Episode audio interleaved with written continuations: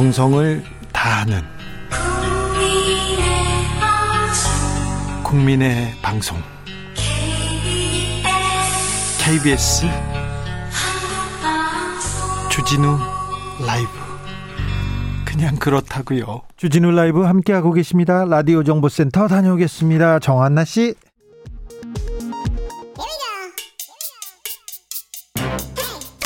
뉴스를 향한 진지한 고민 기자들의 수다. 라이브 기자실을 찾은 오늘의 기자는 코인데스크 코리아 김병철 편집장입니다. 어서 오세요. 네, 안녕하세요. 경제를 알려줍니다. 김병철 편집장 우리 경제 선생님인데요. 복잡한 경제 뉴스 쉽게 읽어보겠습니다. 우선 코인 시장 요즘 어떻습니까? 네, 비트코인은 6월 이후에 계속 한 4천만 원 수준을 좀 횡보하고 있는데요. 네.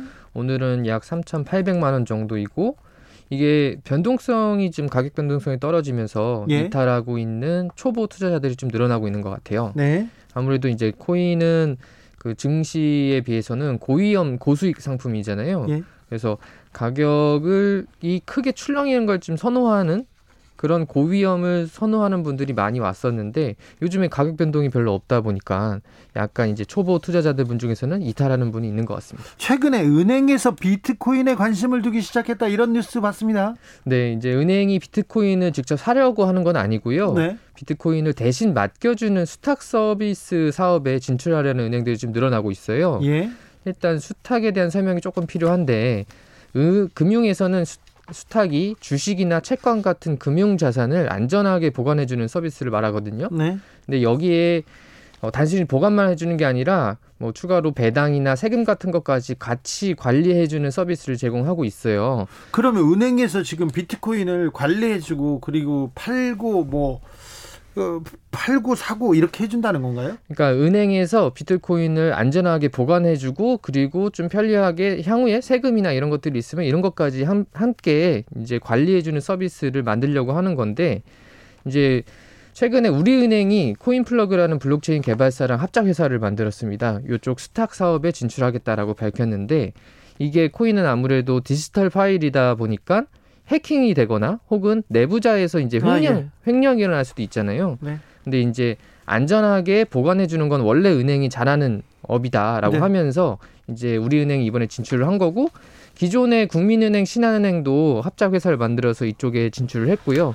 농협은행도 이 시장을 좀 관심 있게 보고 있습니다. 호우 관련 속보 알려드리겠습니다. 경기, 전북, 강원 지역에 내일 새벽까지 대기 불안정으로 강한 동을 풍을 동반한 국지적인 소나기가 예상된다고 합니다. 다음 사항 유의해 주시기 바랍니다. 사고 위험이 높은 산간 계곡, 야영장, 수상 레포츠, 낚시터 등의 이용을 자제해 주시기 바랍니다. 침수가 우려되는 지하차도, 하상도로, 세월교 등은 통행하지 않으면서 둔치 주차장 이용을 자제하시기 바랍니다. 내일 새벽까지 대기 불안정으로 강한 돌풍과 함께 소나기 예상된다는 보도 나왔습니다. 각별히 조심해 주십시오. 다음은 어떤 이야기로 가볼까요? 네, 청년을 위한 정부의 금융 정책이 늘어날 예정인데요. 한국판 뉴딜 얘기하면서 청년 대책 또 나왔습니다. 네, 어제 이제 문재인 대통령이 한국판 뉴딜 2.0 추진 계획을 발표했는데요. 네. 여기에 이제 8조 원 규모의 청년 대책이 새롭게 추가가 됐습니다. 예. 이게 이제 청년들의 초기에 자산 형성을 좀 돕기 위한 세 가지의 금융 상품이 이제 내년에 출시될 거다라고 밝혔는데요. 예. 하나씩 설명을 좀 드리면 첫 번째는 청년 내일 저축 계좌라고 불려요. 예. 이게 이제 저소득 청년이 월 10만 원씩 저축을 하면 정부가 매칭으로 어, 매월 10만 원에서 30만 원을 추가로 지급을 어, 한다는 어, 거예요. 예. 예. 이게 3년 동안 받을 수 있는데 최대 1,080만 원까지 주는 거죠. 그래서 3년간 이 청년이 360만 원을 저축하면 최대로 1,440만 원까지 돌려받을 수 있어요. 이거 어떻게 지원하면 됩니까? 네, 이게 어 뭐 지원 대상이 모두에게 열려 있는 건 아니고요. 일단 나이가 만으로 19세에서 34세 어, 청년이어야 되고요. 네. 연소득이 2,200만 원 이하면서 기준 중위소득이 100% 어, 이하여야 합니다. 이건 뭐 학생은 적용이 안 되나요? 대학생도 이게 이제 다, 되는 거죠. 대학생도 됩니까? 네, 네. 네. 그리고 두 번째 상품은 이름이 청년 희망 적금이에요. 이제 예. 적금 예. 상품인데 2년간 4% 포인트 금리를 추가로 가산해 주는 적금인데 네. 이건 예를 들면 매년 600만 원씩 그러니까 매월 한 50만 원 정도 되죠. 2년간 저축을 하면 1년 차에는 정부에서 12만 원을 주고 2년 차에는 24만 원을 추가로 지급을 해주는 겁니다. 아무튼 계속 지금 정부가 매칭으로 더 돈을 더 주겠다는 거네요. 네, 맞습니다. 이게 그러니까 적금인데 은행의 적금 금리는 받고 거기에 추가로 정부가 더 주겠다, 지급하겠다는 거예요. 2년 동안 36만 원을 주는 겁니다. 예. 그리고 세 번째 상품은 이거는 장기 펀드인데요. 청년형 소득공제 장기 펀드. 이게 연 600만 원 한도로 3에서 5년 만기고요. 납입 금액의 40%를 소득 공제를 해줍니다. 아, 네. 네, 뭐 이런 것들이 계속 좀 나오고 있으니까 어, 청년들한테 지금 지원책이 쏟아지고 있으니까 청년들이 조금 알아봐야 되겠어요. 네. 알아보시고 챙길 수 있는 거는 받으면 좋겠죠. 그렇죠. 이런 거좀 알아봐야 됩니다. 네, 우리 때는 없었어요. 네. 물가 상승률이 심상치 않다고 합니다. 네, 이제 미국 물가 상승률이 계속 좀 오르고 있는데요. 그저께 미국 노동부가 6월 소비자 물가 지수 이제 CPI라고 부르는데 이걸 발표를 했어요. 근데 전년 동월 대비 5.4% 이제 상승을 했습니다. 이게 이제 글로벌 금융위기 직전인 2008년 이후에 13년 만에 가장 높은 수준인데요. 아, 그래요? 예, 이게 다우존스가 집계한 시장 예상치가 5%였으니까 한 0.4%더 높았던 거죠. 자, 물가가 상승한다. 소비자 물가 상승한다. 이게 어떤 의미인 건가요? 그러니까 뭐 물가가 상승한다. 이제 화폐 가치가 떨어진다라는 거고 자산 돈만 돈을 갖고 있는 사람들의 가치는 떨어지지만 네. 자산을 보유한 사람들의 가치 부동산이든 뭐 네. 주식이든 이런 걸 올라간다는 거죠. 예. 근데 이번에 이 소비자 물가 지수 상승에 가장 큰 영향을 준 거는 이제 에너지 분야였어요. 지금 휘발유 가격 계속 올라가고 있지 않습니까? 네, 네. 뭐 이거 미국도 마찬가지인데 어, 1년 사이 무려 이제 44.2% 치솟았고요. 국제 유가가 70달러대로 급등하면서 이게 같이 오른 겁니다. 예. 네, 게다가 또 중고차랑 트럭 가격이 1년 전에 비교해서 45.2% 폭등을 한 게 미국 물가 상승에 가장 큰 영향을 좀 줬습니다. 중고차 가격은 뭐 반도체 때문에 신차가 안 나온다 이런 얘기는 들었는데 그것 때문입니까? 왜 중고차가 올라요? 아 이게 이제 미국에서 지금 뭐 새로운 차가 나오기보다는 갑자기 이제 그 차를 사려는 수요가 늘면서 네. 이런 중고차들에 대한 수요가 좀 아, 약간 병목 현상처럼 늘어났다 이런 얘기가 있어요. 때문에 그런지 차를 사야겠다는 사람들은 좀 늘고 있는 것 같습니다. 인플레이션 우려가 나옵니다. 계속. 네, 그래서 어제 제롬 파월 연준 의장이 이제 미국 의회 청문회에 나왔어요. 어, 이렇게 말했는데요. 물가 상승률이 현저히 높아졌고 향후 몇 달 동안 계속 높아질 가능성은 크다. 예. 하지만 이후엔 누그러질 거다라고 이야기를 했습니다. 그러니까 기존에 계속 이제 연준에서는 지금의 물가 상승은 일회성이다라고 예. 얘기를 했는데 그 말은 계속 이 초완화적인 통화 정책을 계속 유지하겠다. 계속 이제 돈을 시장에 공급하겠다라는 입장을 이제 다시 한번 확인한 거죠. 근데 한국은행에서 금리 동결했지 않습니까? 네. 근데 이것은 어떤 의미고 어떤 영향을 줄까요? 그러니까 어, 지금 뭐 비슷한 기조를 가고 있는 거죠. 어, 음. 오늘 이제 한국은행 금융통화위원회가 어, 영, 영, 연간 예, 0.5%의 기준금리를 유지하기로 결정을 했는데요. 요 아직은 이제 올릴 때가 아니다라고 하는 거죠. 근데 미국 금리가 오르기 직전에는 한국 은행에서도 어, 오르, 어, 올리지 않을까라고 예상이 좀 되는데요. 이번 동결이 이제 작년 이제 코로나 19 확산된 이후로 아홉 번째 동결인데 한 1년 넘게 계속 좀 유지가 되고 있습니다. 네. 마지막으로 중국에 투자하겠다, 중국 주식에 투자하겠다는 사람들이 많아요. 그런데 아, 미중 갈등이 계속 되면서 중국 기업 아 이거 위험하다 이렇게 생각하는 사람들 있는 것 같습니다.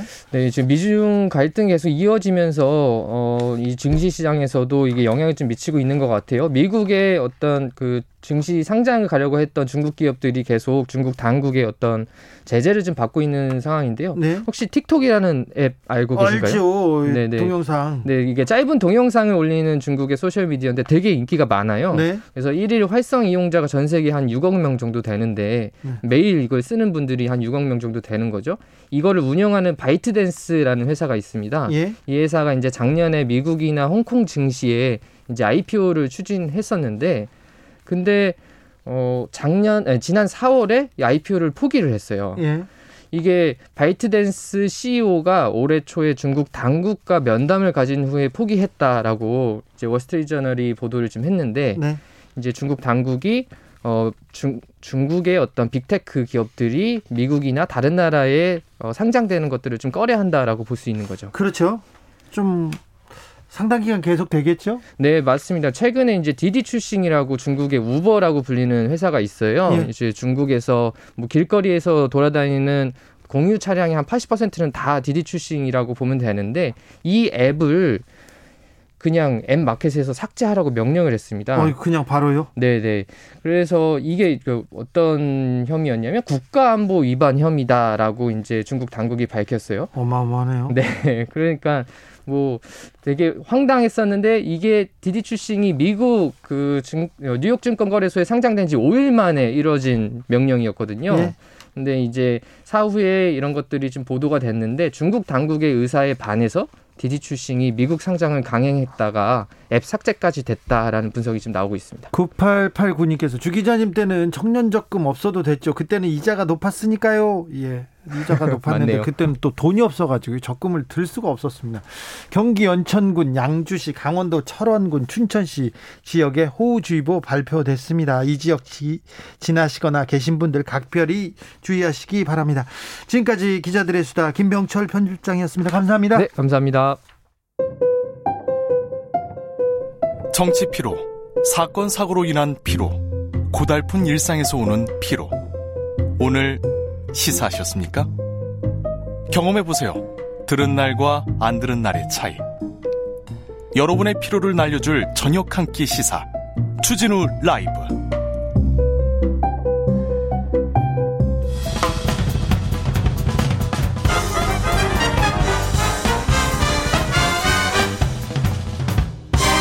훅 인터뷰 훅 인터뷰 이어가겠습니다. 대선 8개월 앞으로 다가왔습니다. 민주당 내에서 경선 한창인데요.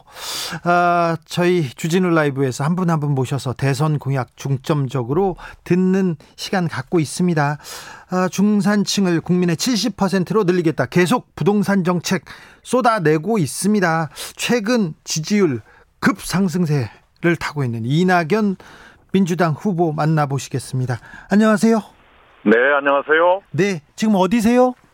저는 지금 광주에 있습니다. 광주 뭐 하러 가셨어요? 인사드리러 왔죠. 네, 그렇습니까?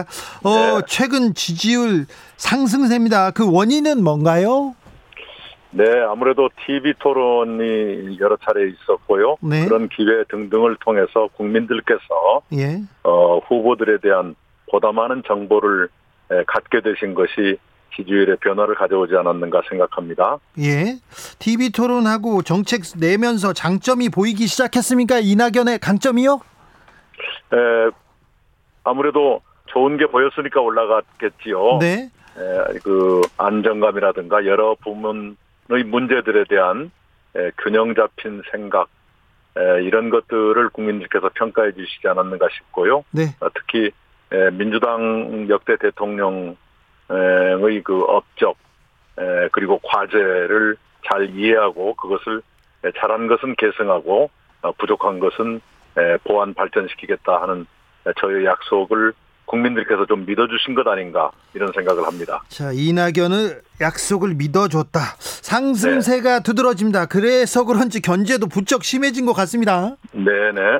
어 이낙연을 여기저기서 지금 어 비판이 예. 나오기 시작했습니다. 이재명 지사는 좀 참을성이 약합니까?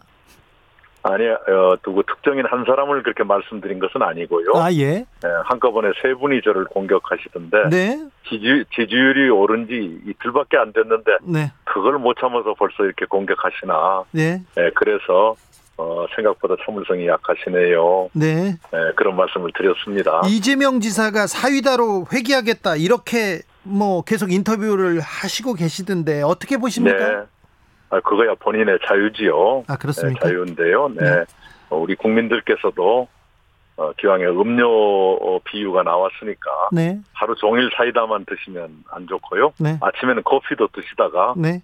예, 저녁에는 맥주도 한 잔 하시고 예. 오후에 사이다 한 잔씩 하시는 건 괜찮다고 생각합니다. 그렇습니다. 이건 또 물어봐야 되겠네요. 추미애 전 법무부 장관이 빵점 당대표 얘기했어요. 아하하, 1년 예. 동안 민주당 지, 어, 지지율 다 까먹었다 이렇게 비판하셨는데. 이 부분은 어떻게 예, 말씀하시겠습니까? 대통령께서는 당정 관계가 환상적이다 하고 극찬을 해주셨어요. 예. 어, 설마 빵점짜리 대표가 당정 관계를 환상적으로 만들 수 있을까요? 그래 사실과 좀 다른 개인의 의견이니까요. 예. 예 우정의 충고로 받아들이겠습니다.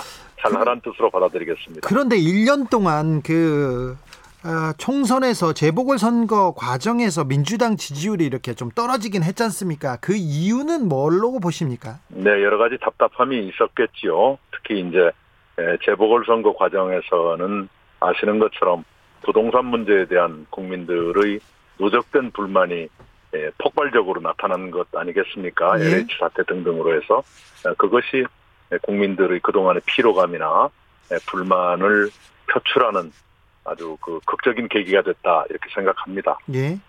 그래서 부동산 정책 계속해서 어, 내놓고 있고 거기에 대해서 목소리 내고 계시죠?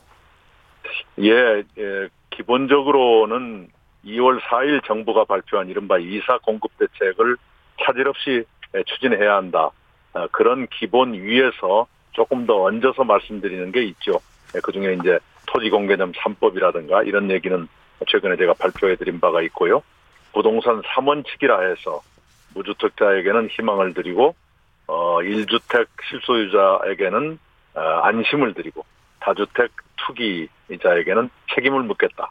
아, 이것이 제 3원칙이기도 합니다. 그런데 걱정인 게요. 네. 지금도 부동산이 지금 계속 네. 오르고 있어요. 다시 들썩이고 네. 있는데 네. 이거 좀 어떻게 잡아주세요 하는 분들 많습니다. 예, 기본적으로 어, 부동산 특히 주택 수요가 다양해지고 또 계속 증가하고 있거든요. 네. 그런 것을 충분히 예측하고 대비했어야 하는데 그러지 못했던 것, 예, 그것이 예, 부동산 주택 가격 상승을 계속 촉발하고 있다 이렇게 어, 읽어지네요. 무슨 음. 말씀이냐 그러면 예, 문재인 정부 들어와서 부동산 정책의 비중은 시장 안정에 있었습니다. 그런데 예. 그 시장을 안정시키는 방법을 수요 억제를 통해서 시장을 안정시키려고 했죠. 네. 저는 그것을 정태적 안정이라고 이름을 붙였는데요. 네. 그러나 그것은 한계가 있습니다. 왜냐하면 그 주택 수요에 맞추는 공급이 지속적이고 또 예측 가능하게 확대되어야 시장이 안정될 수 있거든요. 그것을 저 동태적 안정이라고 부르는데요. 네. 바로 그 점이 조금 경시됐었다. 충분치 못했었다. 그것이 부동산 시장의 계속적인 앙등의 원인이 되고 있다. 이렇게 판단하고 있습니다. 그래서 오늘 발표하신 토지 독점 규제 3법 이게 네. 적용이 되면 이 부동산 들썩이는 부동산 잡을 수 있습니까? 이건 시장 안정을 위한 즉효적인 예, 그런 대책은 아닙니다. 토지의 독과점 현상이 너무 심하기 때문에 네. 이것은 안 되겠다. 그것은 좀 억제할 필요가 있다 하는 대책이죠. 근본적인 어, 예를, 대책이네요. 네네. 예를 들어서 예, 개인이 가지고 있는 토지 예, 그 상위 10%가 77% 정도 가지고 있을 거예요. 그리고 법인 소유 토지는 상위 10%가 92%를 가지고 있습니다. 예. 그런데 토지 가격이 오를 때는 어떻게 언제 오르냐 그러면 국가가 국민 세금으로 어 그 토지에 인프라 도로나 다리를 놓는다거나 개발을 한다든가 이럴 때 토지 가격이 오르는데 말하자면 국민 세금 덕분에 토지 가격이 오르는데 네. 그 오른 가격은 개인이나 법인 호주머니에 들어가거든요. 예. 이것은 정의롭지가 못하지요. 예. 그래서 토지공개념 3법이란 것은 택지 소유 상한제, 토지 초과이득세 그리고 지금도 시행되고 있는 개발이익 환수제 거기에 대한 부가금, 가산금, 세금 이런 것을 조금 더 강화해서 거기서 생기는 돈으로 어, 무주택자들에 대한 주거 복지를 확충한다든가 국가 균형 발전에 쓴다든가 이렇게 하겠다 하는 것이 제가 낸 법안의 취지입니다. 9437님께서 엄중낙연님 화이팅입니다 네. 얘기합니다. 여전히 목소리 엄중하시고 엄정 엄중하신 목소리가 최고 강점입니다. 목소리를 좋아하시는 분이네요. 아이고 이거 뭐 목소리가 바꿀 수도 없고 큰일입니다. 네 목소리 좋, 좋습니다. 김우성 님은 이낙연이요. 이낙연 너무 꼼꼼해 가지고 추진력 떨어진다고 하던데 좀 물어봐 주세요. 얘기합니다. 네, 어, 우리 대한민국은 굉장히 성숙한 나라입니다. 그래서 문제가 복잡하고 그 문제의 해결 또한 굉장히 노련해야 합니다. 네. 네, 네 꼼꼼해야지요. 우리 자동차에 비유하자면 리어카 예. 가 고장 나면 아무나 고칠 수 있죠. 그러나 고급 세단이 고장 나면 아무나 고칠 수가 없습니다. 예. 우리 대한민국은 자동차에 비유하자면 아주 비싼 고급 세단 같은 그런 사회가 돼 있고 예. 그런 사회의 고장 문제는 고장난 문제는 노련한 수선공이 고쳐야 됩니다. 엄중한 예 엄중한 이낙연이 잘 고칠 수 있다 이거죠. 네네 아주 경험이 많고 예. 꼼꼼한 사람이 네, 고치는 것이 더 사고가 없을 겁니다. 시행착오가 있어서는 안 되기 때문에. 네, 경험 많고 꼼꼼하고 엄중하고 다 좋습니다. 그런데 중산층을 네. 70%로 높인다 이런 파격적인 좀 파격적인 해법을 내놓았는데 이거는 네. 현실적으로 가능할까요? 아 예, 지금은 중산층이 57%인데요. 예. 10년 전에는 65%였습니다. 네. 그러니까 예, 70%로 올린다는 목표를 가지고 노력하면 불가능한 것은 아닙니다. 네. 노르웨이가 71%, 덴마크가 68%거든요. 네. 지금 57%는 위험수입니다. 어, 그... 어떻게든 좀 더 키워야 되고 10년 전 65% 선보다 더 올려야 한다 이렇게 생각합니다. 우리나라 분들은 내가 중산층이다, 중산층을 포함된다고 하면 제가요 얘기합니다. 당신 부유층이야 그럼 제가요 다 이렇게 얘기하는데. 예. 그 이른바 주관적 중산층, 내가 중산층이라고 생각하는 그 비율도 많이 떨어져 있습니다. 아, 예, 그렇죠. 예, 네네. 그래서 그것을 다시 회복하는 그 중산층, 실제로 중산층도 더 두텁게 해야 되고 국민들의 중산층 의식도 회복해드려야 되는 네. 그런 과제가 있습니다. 네. 어, 야권으로 좀 눈을 돌려보겠습니다. 최재형 전 감사원장이 네. 아, 감사원장을 그만둔 지 17일 만에 국민의힘에 입당했습니다. 이 행보에 대해서는 어떻게 보시는지요? 네, 이미 예상됐던 어, 길이긴 합니다만 그러나 굉장히 불행한 선례가 될 것이다. 라는 우려는 말씀드립니다. 예. 감사원과 검찰은 대한민국의 국가기관 중에서 가장 중립적이어야 하는 기관인데 그 기관의 최고 책임자가 정치를 위해서 임기 중간에 그걸 떨치고 나왔다. 그것으로 감사원의 중립성에 대한 국민의 신뢰를 어, 금가게 했다. 어, 이것은 굉장히 불행한 일이죠. 예. 감사원장이 감사원장의 중립성에 대한 국민의 의심을 만들었기 때문에 후배들 훗날 감사원의 미래를 위해서 굉장히 불행한 일이 됐다 이렇게 생각합니다. 이건 전직 검찰총장한테도 그대로 적용되는 말이죠? 아, 그렇습니다, 그렇습니다.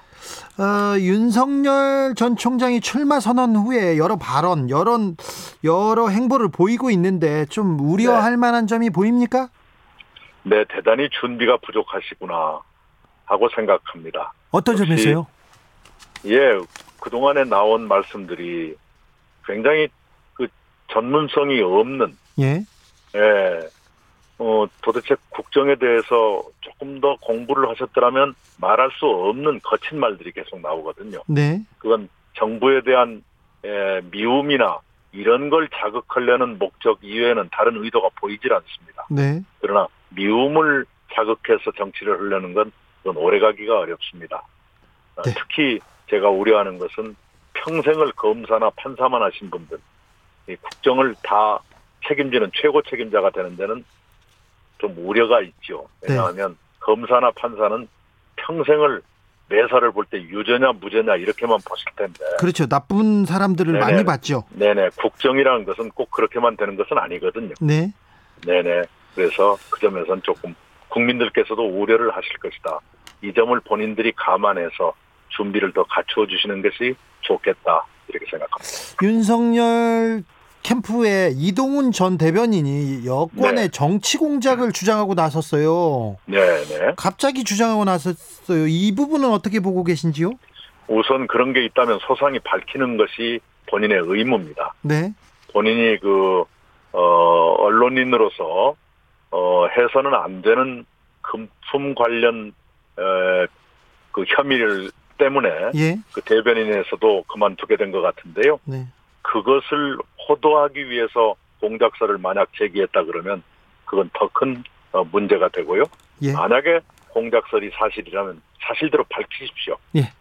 밝혀야 그게 바, 로 잡아질 것 아니겠어요? 알겠습니다. 만약 밝히지 않고 그런 말만 하는 건 또 다른 공작일 가능성이 있습니다. 네. 김득주님께서 최재형, 윤석열 다 이거 현 정권의 업보입니다. 이렇게 얘기합니다. 네, 그 점이 아쉽습니다. 네. 네, 그런데 역으로 지금 야당은 얼마나 인물이 없길래 현 정부 사람들을 이렇게 죄다 구워다 쓰는가. 네. 그렇게도 볼 수 있겠다. 이런 생각을 합니다. 아, 그렇기도 하네요.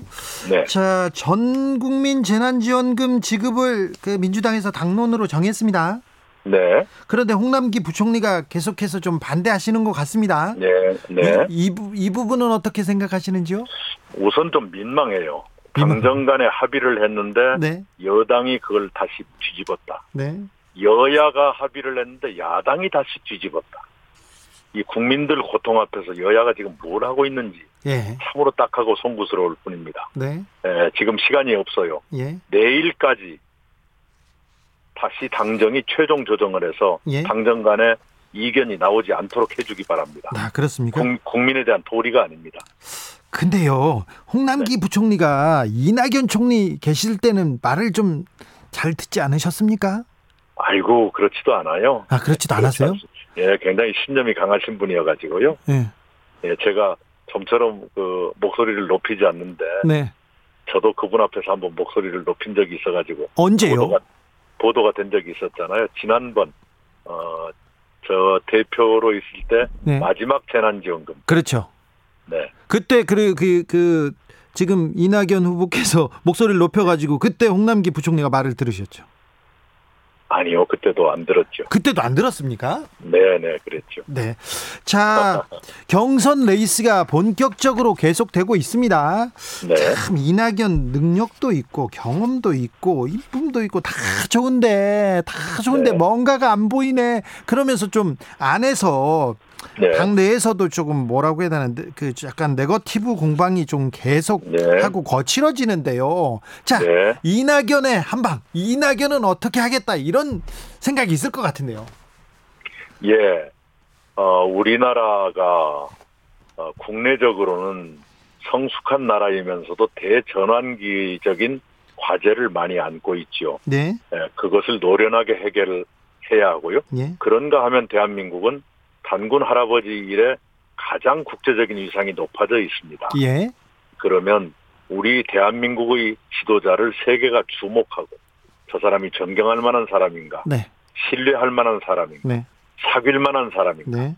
이런 걸 보게 될 것입니다. 네. 그런 내외의 요구에 가장 근접한 후보가 저 이낙연이라고 감히 말씀드립니다. 아 그렇습니까? 네네. 어 작년에 주진우 라이브 출연하셨을 때 대통령은 나한테 나에게 대통령은 숙제다 이런 말을 네네. 남기셨어요. 네네. 숙제는 잘하고 계십니까 이낙연 학생? 아, 굉장히 예 여러 가지 아픔도 있지만 어, 열심히 하고 있고요. 예. 어, 하다 보니까 정책이라든가 이런 점에서는 제가 상대적으로 준비가 좀 더 돼 있다. 아, 이렇게 판단이 되네요. 준비가 잘 돼 있는데 정책이나 공약, 비전에 대해서는 준비가 돼 있는데 어떤 점은 좀 부족합니까? 어, 역시 그, 어, 그 사람을 내 사람으로 만드는 그런 집요함이랄까. 아. 이, 이것이 좀 부족해 보입니다. 제가, 어, 그런 점에서는 아직 좀더 어, 과제가 남아 있구나 이렇게 생각합니다. 아니 이낙연 호에 엄청나게 많은 사람들이 갖고 많은 사람들이 탔는데 아직도 그렇게 또 다른 네. 사람들이 어, 사람들이 예. 부족합니까? 네네 좀 저의 과제이기도 하지요. 네 그렇습니까? 자 우리 공통 질문이 있는데요. 이번 네. 대선의 시대 정신은 정신은 무엇입니까? 저는 어, 내 삶을 지켜주는 나라라는 국가 비전을 제시했는데요. 네. 그것이 바로 시대 정신과 일치한다고 생각합니다. 네. 왜냐하면 제가 만나본 많은 국민들께서는 본인의 삶을 불안해하십니다. 그렇죠. 예, 청년은 청년대로 불안하고 네. 중년은 중년대로 불안하고 노년은 노년대로 불안하고 예. 그런 국민들께 그 삶의 불안을 없애드린 그래서 내 삶을 지켜드리는 나라를 만드는 것이 시대 정신이라 생각하고요. 예. 그 불안 중에 상당 부분은 어, 불편함 또는 불만하고 섞여 있을 수가 있습니다. 예. 불평등이 커진다거나 네. 또는 공정이라는 가치가 무너지고 있다고 느낀다거나 이런 것들이 있겠죠. 그래서 에, 국민들이 삶을 좀 더 편안하게 하시도록 하려면 기본적으로 불평등을 좁혀드리고 공정을 다시 세워드리는 이것이 필요하다. 그것이 시대 정신의 구체적인 요구다. 이렇게 생각합니다. 좋은 날씨님께서 연이 최고, 우리 연이 최고 이렇게 얘기하고, 얘기하고 있습니다. 네, 감사합니다. 네, 지지자를 이쪽으로 많이 보내신 것 같습니다. 지금 게시판에 네, 팬들이 많이 왔습니다. 자, 마지막으로 어, 정권 교체 바람이 만만치 않을 것 같습니다. 그죠? 네. 지금도 자, 이 이낙연의 민주당의 필승 전략은 무엇입니까? 네. 예, 정부가 임기 말에 가까워지면 국민들은 답답함과 어, 피로감이 쌓이게 마련입니다. 네. 그래서 정권 교체 의견이 좀 더 많아지는 경향이 있습니다만 그러나 막상 선거전으로 가면 후보 개인의 미래 비전이 무엇인가, 네. 그 후보가 얼마나 믿을만한가, 네. 이런 미래를 판단하는 선거로 이렇게 변해 가거든요. 네. 예, 그 점에서 어, 지금의 정권 교체 여론이 선거까지를 그대로 지배하지는 않을 수도 있다. 네. 미래 비전을 얼마나 잘 준비하고 국민들께 얼마나 큰 신뢰를 드릴 것인가. 네. 새로운 승부는 거기에 남아있다 이렇게 생각합니다. 알겠습니다. 참 이낙연 좋은데 참 신뢰가 가는데 재미는 없다 이렇게 생각하는 사람한테도 한마디 해주세요. 예, 제가 낮과 밤이 조금 두 얼굴인데요. 예. 밤에 막걸리 마시면 무지하게 재밌습니다. 아 그렇습니까? 네네. 저는 알죠. 네. 여기까지 듣겠습니다. 이낙연 네. 더불어민주당 의원이었습니다. 말씀 감사합니다. 감사합니다. 교통정보센터 다녀오겠습니다. 임초희 씨.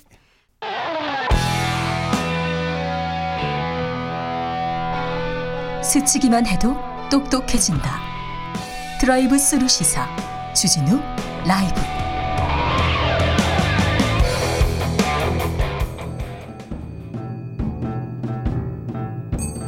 태초에 철학이 있었다. 하늘과 땅 사이에 쏟아지는 궁금증, 세상의 모든 질문 이제 철학으로 풀어보겠습니다. 철학 어렵다고요? 일단 맛이라도 봅시다. 철학의 맛. 지금까지 이런 코너는 없었습니다. 철학의 맛 격주로 만나고 있는데 너무 기다렸습니다. 정치 철학자 김만곤 박사님 어서 오세요. 안녕하십니까 김만곤입니다. 양지열 변호사님 어서 오세요. 네 조교 양지열입니다. 아, 그렇죠. 음. 가짜 철학자인데 그 네. 철학이 아우 만만치 않습니다. 자 코로나의 열대야에 아우 이, 이 여름 어떻게 보내고 계십니까 교수님? 아뭐 요즘 최근에는 너무 덥더라고요. 네. 최근에 제가 너무 살이 불어가지고 운동을 시작했는데. 네. 어제 한번 낮에 걸었다가 쓰러져서 병원에 실려갔어요. 그그 그, 그 더위를 뚫고 걸었다. 예. 아유 훌륭하십니다. 아, 한번 걸어도 다시는 이제 그런 일을 하면 안 되겠다는 생각이 들었습니다. 어. 네. 양재 변호사님은요? 저도 살을 좀 빼려고 간헐적 단식을 시작을 했습니다. 아 그래요? 네. 음. 상당히 좋은 것 같아요. 저는 한 한달 음. 정도 됐는데 네. 네. 살을 떠나서 그냥 배를 비운다는 게 음. 생각보다 머리가 잘 돌아가더라고요. 배를 네. 비우니까. 아, 저는 며칠 아팠거든요. 아파서 음. 더운지 몰랐어요. 그래서 더위가 왔어? 그걸 모르고 지나가고 있습니다. 자, 오늘 주제는요. 더위 아닙니다. 건강 아니고요. 이준석 대표가 쏘아 올렸는데 작은 정부 어떻게 해야 되나 얘기하는데 과연 정부란 무엇일지 정부에 대해서 얘기해 보겠습니다. 정부론에 대한 여러분의 의견도 받겠습니다. 더운 날씨 이겨내시라고 아이스 아메리카노 아아 아, 준비했습니다. 샵 9730 짧은 문자 50원 긴 문자는 100원입니다. 그러니까 여러분의 궁금증 여러분의 의견도 보내주십시오. 콩으로도 받습니다. 자. 뭐 여성가족부 폐지하자 아니다 더 거기에서 더, 더 나아가서 통일부도 폐지하자 그러면서 작은 정부 얘기 나왔는데요. 어, 이런 이준석 대표의 그 생각에 대해서는 어떻게 보셨습니까? 철학적으로는요? 아니, 뭐, 이게 그, 굳이 이걸 철학적으로 봐야 되라는 생각이 들었는데 네?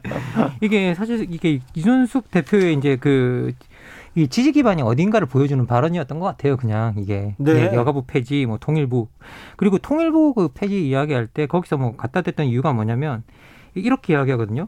뭐 북한의 통일부를 상대하는 조직이 부인가 조국 평화 통일위원회다 뭐 이런 식으로 이야기하는데 네. 근데 이 조평통이 노동당 산하 기구예요. 근데 북한은 당이 정부보다 훨씬 세잖아요. 네. 굳이 따지면 지금 말씀하신 게 통일부보다 조통통이 더 위. 그렇죠. 예, 예, 예.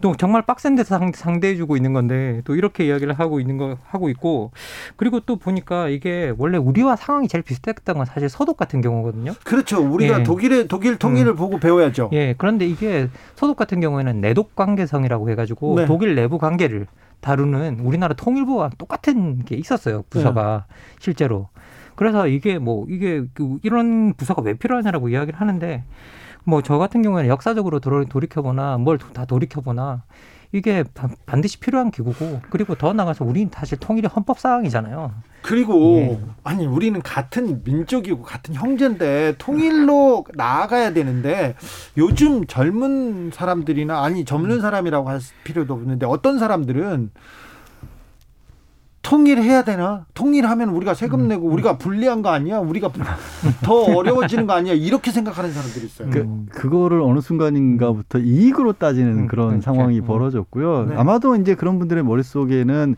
대한민국이 지금 훨씬 낫지 음. 않느냐. 음. 굳이 뭐좀 서독하고 동독 같은 경우도 통일 이후에 한동안 뭐 어려움 겪고 이랬다고 그러는데 왜 그걸 감내해야 되느냐 이런 식의 음. 발상들을 하는 것 같은데 굉장히 단기적인 사실 발상일 수밖에 음. 없고요.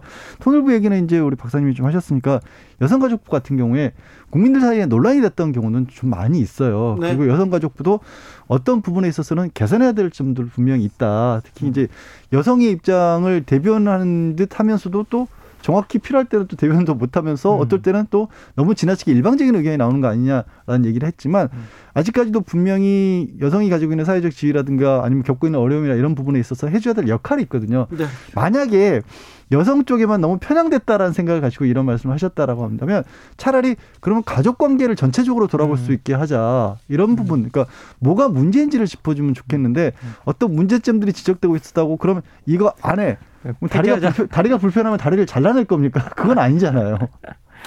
예. 그렇게 지금 계속 좀 얘기가 가는 것 같습니다. 아니 그리고 전 또 정말 이해가 갔던 게또 이게 작은 정부로 이어졌잖아요. 네. 그런데 이게 위 지금이 위기 상황이잖아요. 코로나 위기 상황. 네. 그런데 위기 상황이라고 하는 곳에 가, 위기 상황에 처했을 때 사실은 정부의 역할이 제일 필요한 시기잖아요. 네. 그럼 정부의 역할이 제일 극대화되고 제일 필요한 시기에 왜 작은 정부론이 나왔을까? 이게 정말 상황에 맞는 이야기를 하고 있는 걸까? 자, 대선 때마다 작은 정부란 얘기가 나옵니다. 이명박 전 대통령이 음. 나왔을 때도 음. 작은 정부 얘기했거든요. 정부는 가만히 음. 있고 기업들이 돈 벌고 사람들이 부자가 음. 되면 음. 된다. 뭐 이런 식으로 말을 했는데 앞뒤가 잘 안 맞았어요. 작은 정부란 뭔가요, 선생님? 기본적으로 작은 정부라 이제 국가가 시장의 간섭을 작게 해라라는 예. 것. 근데 원래 이 작은 정부에 숨겨진 말 한마디가 있어요. 예. 작지만 강한 정부거든요. 네. 근데 이게 작은 정부라는 게 시장의 간섭은 제일 작, 시장의 간섭은 자제하는데 이 정부가 강해야 될 모먼트는 언제냐라고 하면 이 사람들이 시장 밖으로 나오려고 할 때, 네. 다시 시장으로 밀어 넣을 때는 아주 강력한 힘을 발휘해서 다시 밀어 넣으라는 거거든요. 그래서 이게 신자유주의와 함께 등장했던 이제 사상이죠. 생각해 보면. 그래서 이제 작은 정부가 작지만 강한 정부라 그래서 기본적으로는 그 안에 강한 정부인데 정말 시장 중심적인 발상으로 나온 이야기인데 이 시장 중심적인 발상의 작은 정부가 또 뭐 여가부 폐지나 통일부 뭐 이런 이야기로 또 나와서 또 이어지는 것도 맥락이 좀좀 벗어난 이야기가 아닌가라는 생각이 좀 들었어요. 저는. 과거의 동양적 사고 방식에는 작은 정부와 맥이 닿는 부분들이 되게 많아요. 네. 그러니까 예전에 보면 우리 코너 시작할 때 그 진행자님이 하늘과 땅 사이란 표현을 쓰셨잖아요. 네. 노자에 보면 하늘과 땅 사이는 비어 있기 때문에 만물이 소생한다는 그런 구절이 나오거든요. 네. 그러니까 그게 뭐냐면 간섭을 최소화라는 얘기입니다. 그렇죠. 정부가 네. 뭐 그리고 지도자가 네. 가장 좋은 지도자는 가장 좋은 정부는 그렇죠. 없는. 없는 정부다. 그래서 중국 같은 경우도 예전에 항상 동양에서 태평성대를 얘기할 때 요순시대를 얘기하는데 네. 그때 농부들이 불렀다는 노래가 격양가라는 노래예요. 마지막 구절이 임금이 누군지 내가 알 필요도 없다라는 걸로 끝나거든요. 네. 근데 제가 왜 이게 과거라는 표현을 쓰면서 이 말씀을 드리냐면 예전에 정부는 왕이 나라의 주인일 때 얘기했잖아요. 네. 그러니까 나라님이 자꾸 이것저것 하지 말고 좀 우리 좀 편하게 알아서 하게 좀 두십시오 랄 그렇죠. 때였거든요. 네. 근데 지금은 민주주의 그러니까 국민들이 직접 이끄는 시대란 말이에요. 그러니까 이게 작은 정부라는 것과 국민들이 정말 국민 정부에 참여하는 것과는 안 맞는 개념일 수도 있거든요. 네. 그렇죠. 왜냐하면 참여를 강조, 강조하면 강조할수록 사실은 정부 정부가 사람들을 상대해야 되는 역할들이 많아지고 그렇기 때문에 기본적으로 당대에는 이 작은 정부가 얼마나 정당한가에 대한 이야기가 많이 나오고 있는데 근데 특히 최근의 문제는 뭐냐면 계속 경기가 장기 경기 침체로 이어지고 있잖아요. 예. 근데 장기 경기 경기 침체로 이어지는 이 가운데서 특히 2007년 이후에 거의 모든 국가들이 경기 부양책으로 사실은 시장에 계속 개입해서 돈을 쏟아붓고 있거든요. 그렇죠. 예, 예. 그게 현실인데 지금 작은 정부다? 뭐 이게 지금 진짜 맥락에 맞는 이야기인지 모르겠어요. 1477님은 큰 정부가 잘못하니까 작은 정부 나오는 거 아닙니까? 이렇게 물어보는데 음. 뭐 그거는 맞습니다. 그러니까 아까 음. 말씀드린 거 똑같은 얘기인데 큰 정부가 잘못하고 있으면 잘못하는 부분을 음. 해결해야지 그걸 네. 무조건 줄인다고 된다는 없앤다고 얘기 아니죠. 아니죠. 망고만 네. 박사님이 그래서 작지만 강한 정부라는 표현을 쓰신 거죠. 2652님께서 작은 정부는 궁극적으로 사회 기반 시설 민영화로 가기 위한 큰 음, 그림이죠. 음, 얘기하는데 음. 이거 이명박 전 대통령 때 맞습니다. 있었던 그때 그 이야기 뭐 정확하게 민영화가 음. 다 일어났었고요. 근데 우리나라는 뭐 민영화가 가장 성공하지 못한 국가 중에 또 하나로 어, 되어 있고 예. 그리고 실제 민영화의 본질이 뭐냐라고 하면 수도, 전기, 뭐 철도, 교통 같은 국가 기관 산업을 민간 산업에 내주는 거잖아요. 예. 그러면 이게 민간 영역에서 이게 그 민간 영역의 부가 증대하는데 이 부가 지금 전체적으로 다 어디로 갔느냐? 상위 5%뭐 예. 10%다 몰려갔어요. 그들한테만 가잖아요. 그렇죠. 그들한테만 갔어요. 그럼 국가의 부를 빼서 상위 10%한테 넘겨주는 구조로 만들어져 버렸었거든요. 네. 그래서 이게 근본적으로는 지금 되게 부정적인 영향을 나타내서 지금 현재 뭐 민영화 이야기를 많이 하는 사람들도 요즘은 최근에는 없는 것 같아요. 없죠. 네. 그리고 지금 같은 경우에는 국가의 역할, 국가의 힘이라고 해야 될까요? 음. 이게 외부적인 어떤 힘에 의해서 더 위협받는 시대 상황이거든요. 그러니까 그렇죠. 그러니까 뭐냐면 지금 한참 이제 여권에서 또 새롭게 논의되는 것 중에 하나가 디지털세와 관련된 얘기를 하고 있습니다. 예. 음. 구글 같은 대기업, 그 국제적인 기업이 음. 사실상 우리나라에서 활동을 하고 우리 국민들을 상대로 해서 굉장히 많은 뭐 조다 몇 조를 거스, 거, 그 추정할 정도의 소득을 올리지만 우리나라뿐만 아니라 어느 나라에도 세금 안 내거든요, 그렇죠. 제대로. 구글이 그러니까 네이버만큼 벌고 있어요, 네. 우리나라에서. 그러니까 이런 부분들을 과연 어떻게 할 것이냐 해서 우리뿐만 아니라 뭐 유럽이 오히려 더 앞장서서 이거는 국경을 넘어서는 사업들에 대해서는 국경 내에서 각 국가에서 얻어가는 만큼의 세금을 매겨야 된다는 얘기가 나오는 게 정부가 그만큼 위축되고 있거든요. 각국 음. 정부들이. 그런데 그렇죠. 음. 해야 될 일은 또 많아요. 상당 음. 코로나19 극복해야죠. 그다음에 지금 나라가 나라가 아니라 시대가 IT로 점점 점점 확 바뀌어가면서 도대체 어떤 식으로 국가를 운영하고 사람들이 먹고 살 거를 마련해야 될지가 음. 영리를 추구하는 기업만에 맡겨서는 안 되는 상황이거든요. 네. 이거는 사실 아까 노자의 표현을 들지만 하늘과 땅 사이가 빈 게 아니라 하늘과 땅 사이가 이 기업들이 세운 빌딩으로 들어차버리는 세상이 돼버렸거든요. 네. 그러니까 어떻게 할 것인지 음. 나라가 나서줘야 되는 상황이에요. 네. 그래서 실제로 이제 그 현실을 들여다보면 진짜 그 양, 양 변호사님께서 말, 말씀해 주신 대로 정확하게 자꾸 양 변님이 붙어가지고 양 변호사님께서 정확하게 말씀해 주신 대로 미국 같은 경우에 지금 이제 법인세 인생, 인상 계획을 밝히고 있거든요. 네. 그러면서 이게 제닛 앨런 미 재무, 그 재무부 장관이 다른 나라에 뭐라고 했냐면 우리끼리 법인세 경쟁하지 말자. 음. 법인세 경쟁하면서 이제 기업을 자꾸 유치하려고 하니까 자꾸 법인세도 낮아지고 우리가 세금도 못 걷고 그러니까 법인세 경쟁하지 말자고 제안을 했고요.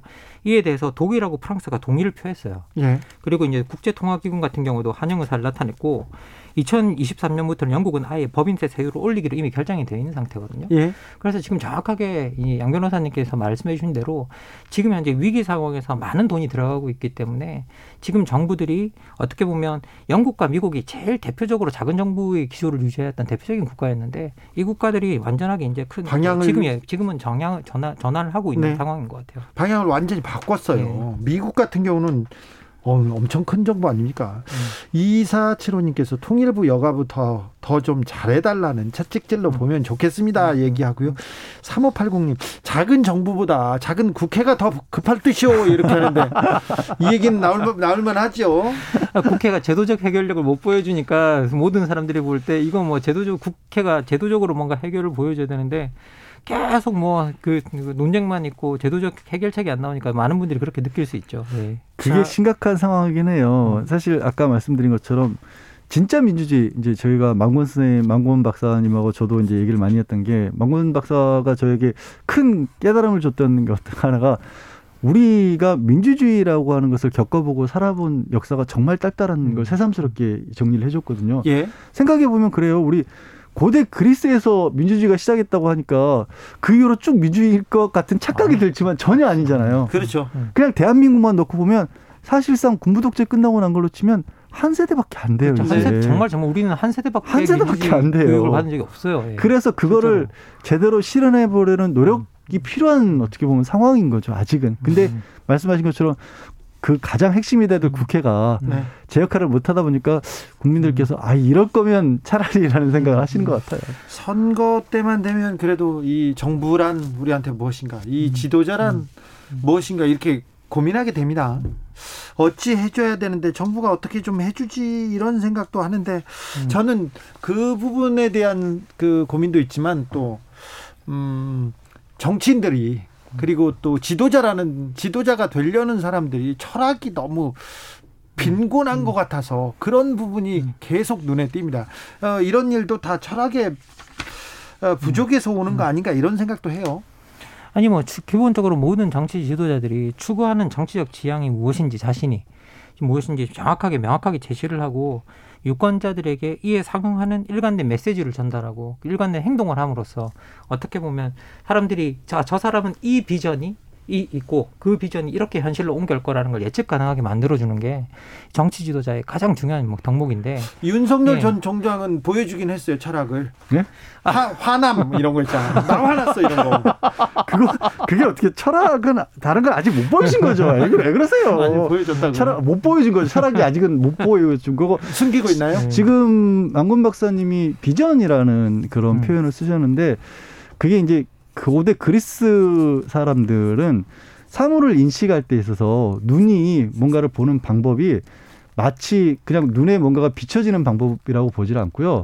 두 가지로 봤답니다. 그렇게 보는 방법이 있고 하나는 우리가 손을 뻗어서 사물을 만지듯이 외부에 있는 인식을 적극적으로 지각하는 방법을 비전이라고 봤다라는 거예요. 네. 그래서 비전은 있는 그대로를 보는 게 아니라 새로운 모습을 눈을 통해서 자기의 머리에 있는 걸 만들어내서 인식한다는 거거든요. 네. 그렇게 해서 그거를 현실화시킨다는 의미가 음. 비전이라는 겁니다. 음. 그러니까 보이는 것을 넘어서서 보게끔 보여주겠다라는 건데 우리 국회 정치분들이 음.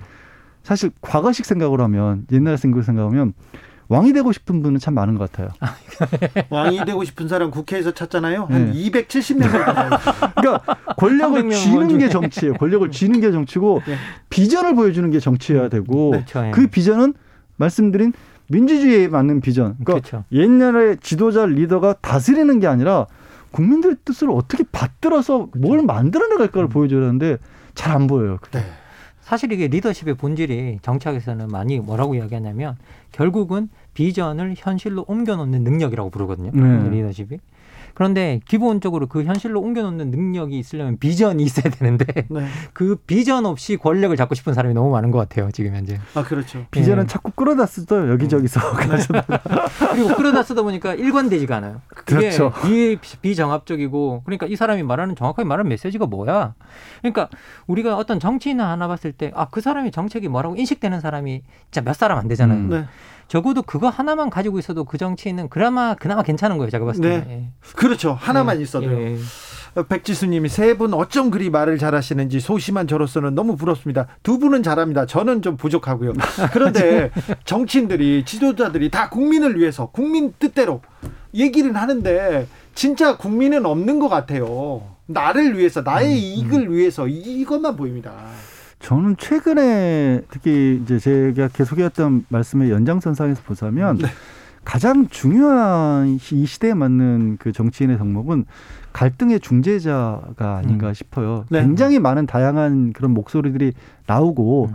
우리도 국민들도 이렇게 많은 걸 적극적으로 요청해 본 적은 별로 없는 것 음. 같거든요. 음. 시대적으로도. 네. 근데 그걸 어떻게 조율해서 그러면 은 음. 하나로 엮어낼 것이냐가 굉장히 음. 중요한데 거꾸로 그 갈등을 이용해서 자신의 지위를 올리려는 음. 분들만 무슨 파도 타기 하듯이 그런 분들만 오히려 더 많이 보여서 그때마다 좀 안타까워요. 굉장히. 그러니까 저는 사실 이게 제 개인적 의견인데 정말 개인적인 의견을 전제하면서 말씀을 드리는데 저는 이번에 여가부 폐지와 통일부 이제 폐지 이 발언이 사실은 이게 국가적인 차원에서의 어떤 통합적인 발언이 아니라 자기 지지 기반을 위한 갈라치기 발언에 되게 가까웠다는 생각이 좀 들었었어요. 그래서 네. 저는 훨씬 더 마음에 안 들었어요. 솔직히 말씀드리면. 네.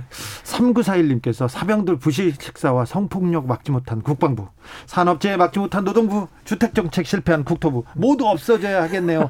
이렇게 다 없애면 어떡해요. 다 이게 정부에서 역할이 있는데. 자, 5508님께서 정말 요즘에 우리나라가 공동의 가치 철학이 없어서 다 각자 음. 다 자기 주장만 해서 혼란스럽습니다. 음. 모든 분야에 철학이 없어요. 얘기하기도 합니다.